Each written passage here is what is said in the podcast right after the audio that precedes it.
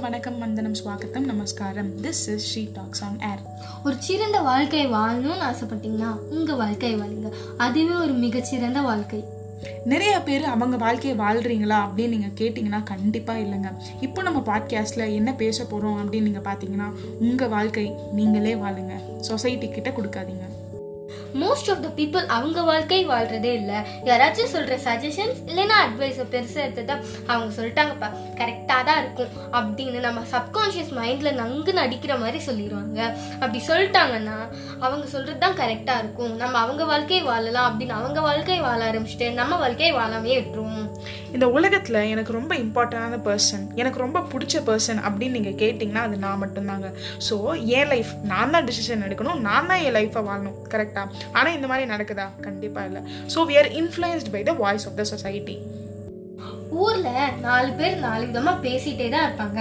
அவங்க வேலையே பேசுறது தான் ஆனா நம்ம அவங்க பேசுறத பெருசா எடுத்துட்டு நம்ம லைஃபோட ஆட்டிடியூட சேஞ்ச் பண்ணிட்டே இருக்க கூடாது நீ யாரு? நீ என்ன ஆகணும்? அப்படின்றத நீ முடிவெடுக்கணும். உலகத்தை முடிவெடுக்க அனுமதிக்காத. ஏன்னா நம்ம கிட்ட லைஃபோட பர்பஸ் இல்லை. நம்ம கிட்ட லைஃபோட ஆம்பிஷன்ஸ் தான் அதிகமாக இருக்கு. நமக்கு இருக்க ஒரு பெரிய பிரச்சனையே நம்ம ஏதாச்சும் பண்ணிட்டோம்னா சொசைட்டில இருக்கவங்க என்ன சொல்லுவாங்க அப்படின்றது தான் நம்ம யாரு நம்மளுக்கு என்ன மதிப்பு இருக்கு அப்படின்றது நம்ம உணர்ந்தா போதுங்க. மற்றவங்க உணரணும் அப்படின்ற அவசியம் கண்டிப்பா இல்லைங்க. நீங்க என்ன பண்ணாலும் ஊர்ல யாராச்சும் ஏதாச்சும் சொல்லிட்டே தாங்க இருப்பாங்க. நீ நல்லது பண்ணனா அவன் பாடுறா சூப்பரா பண்ணிட்டான்ல அப்படின்னும் சொல்லுவாங்க. நீ ஏதாவது கெட்டது பண்ணனா எனக்கு தெரியும் இவன் இப்படிதான் பண்ணுவான் அப்படின்னு பேசுறவங்களும் இருக்காங்க. அதனால மத்தவங்க சொல்றத பெருசா எடுத்துக்காதீங்கங்க. நீ உனக்காக வாழு அப்படின்னு உங்க மனசு சொல்லும். ஆனா நீ உன் சொசைட்டிக்காக வாழுன்னு உங்க மைண்ட் சொல்லும். இது கொஞ்சம் கஷ்டம் தான் ஆனா இதுக்கு ஒரு கிளாரிட்டி கிடைச்சா உங்க லைஃப் நீங்க ஹாப்பியா வாழ்ந்துட்டு இருக்கலாம். நீங்க ஒரு ஹோட்டலுக்கு போறீங்கங்க. அங்கே மசாலா தோசை சாப்பிட்ணும் அப்படின்ட்டு நினச்சிட்டு போனீங்கன்னா அங்கே இருக்க பேரட்டை ஹே பேரட் இங்கே வா. மசாலா தோசை வேணும் அப்படின்லாம் சொல்கிறீங்க பேரரும் போய் மசாலா தோசை இருக்கா? அப்படின்லாம் பார்த்துட்டு இல்லைங்க மசாலா தோசை இல்லை. மன்னிச்சுக்கோங்க தோசை இருக்கு சாப்பிட்றீங்களா? அப்படின்னு கேட்குறாங்க நீங்கள் உடனே என்ன பண்ணுவீங்க? மசாலா தோசை தான் சாப்பிட்ணும். நீங்கள் முடிவெடுத்துட்டு போயிருந்தீங்கன்னா வேறு ஹோட்டல் போய் தானே சாப்பிடுவீங்க? கரெக்டாக அதே மாதிரி தான் லைஃப்பில் இதுதான் பண்ணணும் அப்படின்னு நீங்கள் முடிவெடுத்துட்டீங்கன்னா என்ன அப்டக்கிள்ஸ் வந்தாலும் சரி அதை பண்ணணுன்ற முடிவில் மட்டும்தான் நம்ம இருக்கணும். நீங்கள் மனசில் ஒன்று நினச்சிட்டிங்கன்னா அது செஞ்சுருங்க. இவங்க என்ன நினைப்பாங்களோ அவங்க என்ன நினைப்பாங்களோங்கிற தாட் மட்டும் வேணாம். சோசா சகோன் அமெரிக்காவில் ஒரு மிகப்பெரிய டாக்டர் இருந்தார். அவரோட ஸ்பெஷாலிட்டி என்னென்னா அவர் செஞ்ச சர்ஜரிஸில் எதுவுமே ஃபெயிலியர் இல்லை. ஹண்ட்ரட் பர்சன்ட் சக்ஸஸ் மட்டும்தான் இருந்தது. அவருக்கு எயிட்டி இயர்ஸ் ஆயிடுச்சு. அவருக்கு எயிட்டி இயர்ஸ் ஆனதுக்கப்புறம் அவர் ஒரு சர்ஜரிக்கு போனார்.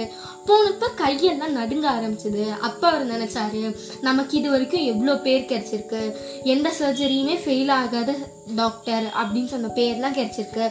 இதனால நம்ம கை நடுக்கிறதுனால ஒரு சர்ஜரி ஃபெயில் ஆயிட வேணாம். இதுவே நம்ம லாஸ்ட் சர்ஜரியா இருக்கட்டும் அப்படின்னு நினச்சி அவர் ரிட்டையர் ஆயிட்டாருங்க. அவர் ரிட்டையர் ஆன பின்னாடி அவர் ஒரு வேர்ல்ட் பெஸ்ட் டாக்டர் இல்லையா? ஸோ அவங்களுக்கு ஃபங்க்ஷன்லாம் நடத்துகிறாங்க அப்போ நடத்தும் போது அவர் ரொம்ப சோகமாக இருக்காரு. உலகமே ரொம்ப ஹாப்பியாக இருக்குது ஆனால் இவர் மட்டும் ரொம்ப சோகமாக இருக்காரு. அப்போ அந்த இன்டர்வியூவில் ஒருத்தவங்க கேட்குறாங்க இவ்வளோ நல்லது பண்ணியிருக்கீங்க. இவ்வளோ சக்ஸஸ் ரேட் கொண்டு வந்திருக்கீங்க. உங்கள் வாழ்க்கையில் பண்ண எல்லா சர்ஜரியுமே சக்ஸஸ் தான்.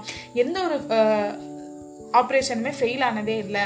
ஆனால் நீங்கள் ஏன் இவ்வளோ சோகமாக இருக்கீங்க? அப்படின்னு கேட்கும்போது அவர் சொல்கிறாரு நான் நாற்பது வருஷத்துக்கு முன்னாடி ஒரு கிட்டாரிஸ்ட் ஆகணும் தான் எனக்கு ஆசை இருந்துச்சு. நான் ஒரு டாக்டர் ஆவேன். இந்த மாதிரிலாம் நடக்கும் அப்படின்றது என் தாட்டில் கூட இல்லை. ஆனால் சொசைட்டி என்ன பா என்ன நினைக்கும்? சொசைட்டியில் இருக்க ஒவ்வொருத்தன் என்னை என்ன பேசுவான் அப்படின்னு நான் நினச்சிட்டு நான் இந்த ஜாபை எடுத்தேன்.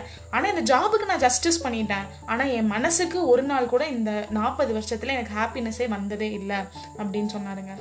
அதுக்கப்புறம் அவர் என்ன சொன்னாருன்னா இப்போலும் எனக்கு ஒன்றும் பிரச்சனை இல்லை. எண்பது வயசு ஆயிடுச்சு இதுக்கப்புறம் நான் கிட்டாரிஸ்ட் ஆகவும் என்னால் முடியும்.